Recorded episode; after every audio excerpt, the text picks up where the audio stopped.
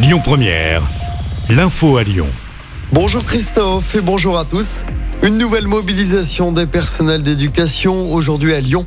Le rendez-vous est donné cet après-midi à 15h30 devant le rectorat dans le 7e arrondissement. Une mobilisation contre la réforme des lycées professionnels, mais aussi contre la réforme des retraites. En parlant de cette réforme, justement, la bataille se poursuit aujourd'hui à l'Assemblée avec l'examen en commission de la proposition de loi du groupe Lyot. Proposition de loi qui vise à abroger le texte du gouvernement. Et je rappelle que l'intersyndicale appelle à une nouvelle journée de grève et de manifestation mardi prochain. On connaît les dates des élections municipales partielles à Tizy-les-Bourgs. Le scrutin se déroulera les 10 et 17 septembre prochains. Les habitants sont appelés aux urnes suite à la démission de 11 conseillers municipaux après la condamnation du maire Martin Sauton. Il avait été condamné pour avoir organisé des soirées alcoolisées avec des mineurs d'un foyer. L'Ogdounoum, musée et théâtre romain de Lyon, vient de dévoiler sa programmation pour cet été. Et les festivités sont chargées. Journée européenne de l'archéologie les 17 et 18 juin. Des balades sur le site et dans la ville pour redécouvrir le passé antique de la ville de Lyon. Des ateliers botaniques et de poterie également. Tout cela guidé par une préoccupation attirer des publics non spécialistes et notamment les enfants. Claire Iselin, directrice du musée, nous explique cette ambition. On l'écoute. Ce qu'on vise essentiellement dans la politique du musée, c'est d'être accessible au plus grand nombre, qu'on puisse venir sans nécessairement avoir euh, un bagage d'histoire, en études d'histoire, ce genre de choses, c'est très important.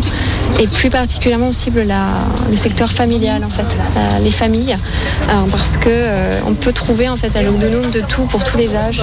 On peut accompagner son enfant, on peut laisser faire un atelier ou une visite guidée. Et pour nous, je pense que c'est assez important en fait de sensibiliser le jeune public à la question du patrimoine. Souvent quand les enfants apprécient en fait le musée, qu'ils s'y sentent à l'aise, ils viennent avec leur famille ensuite, puis ensuite ils reviennent plus tard. Je pense que c'est un devoir euh, euh, de, service public éducatif euh, important. Et dans cette lignée, le musée a dévoilé sa prochaine exposition temporaire à partir d'octobre. Les aventures de Bricus Maximus, une traversée de l'Empire romain reconstituée en Lego. C'est parti aujourd'hui pour les Mythes Fourvières, le festival qui va durer jusqu'au 28 juillet prochain. On retrouvera notamment Imani Dissis, Florence Foresti, Benjamin Biolay, Michel Polnareff, Zazie ou encore la lyonnaise Pomme. On vous a mis le programme complet sur notre site et notre application. En sport, du basket et l'Asvel qui s'éloigne de la finale du championnat. Les Villers-Banais ont à nouveau été battus hier soir contre Boulogne-le-Valois. Défaite 86 à 83. L'Asvel a l'obligation de remporter le troisième match de cette demi-finale. Ce sera vendredi à l'Astrobal. Et puis en tennis à Roland Garros, Gaël Monfils a créé la sensation au terme d'un match incroyable.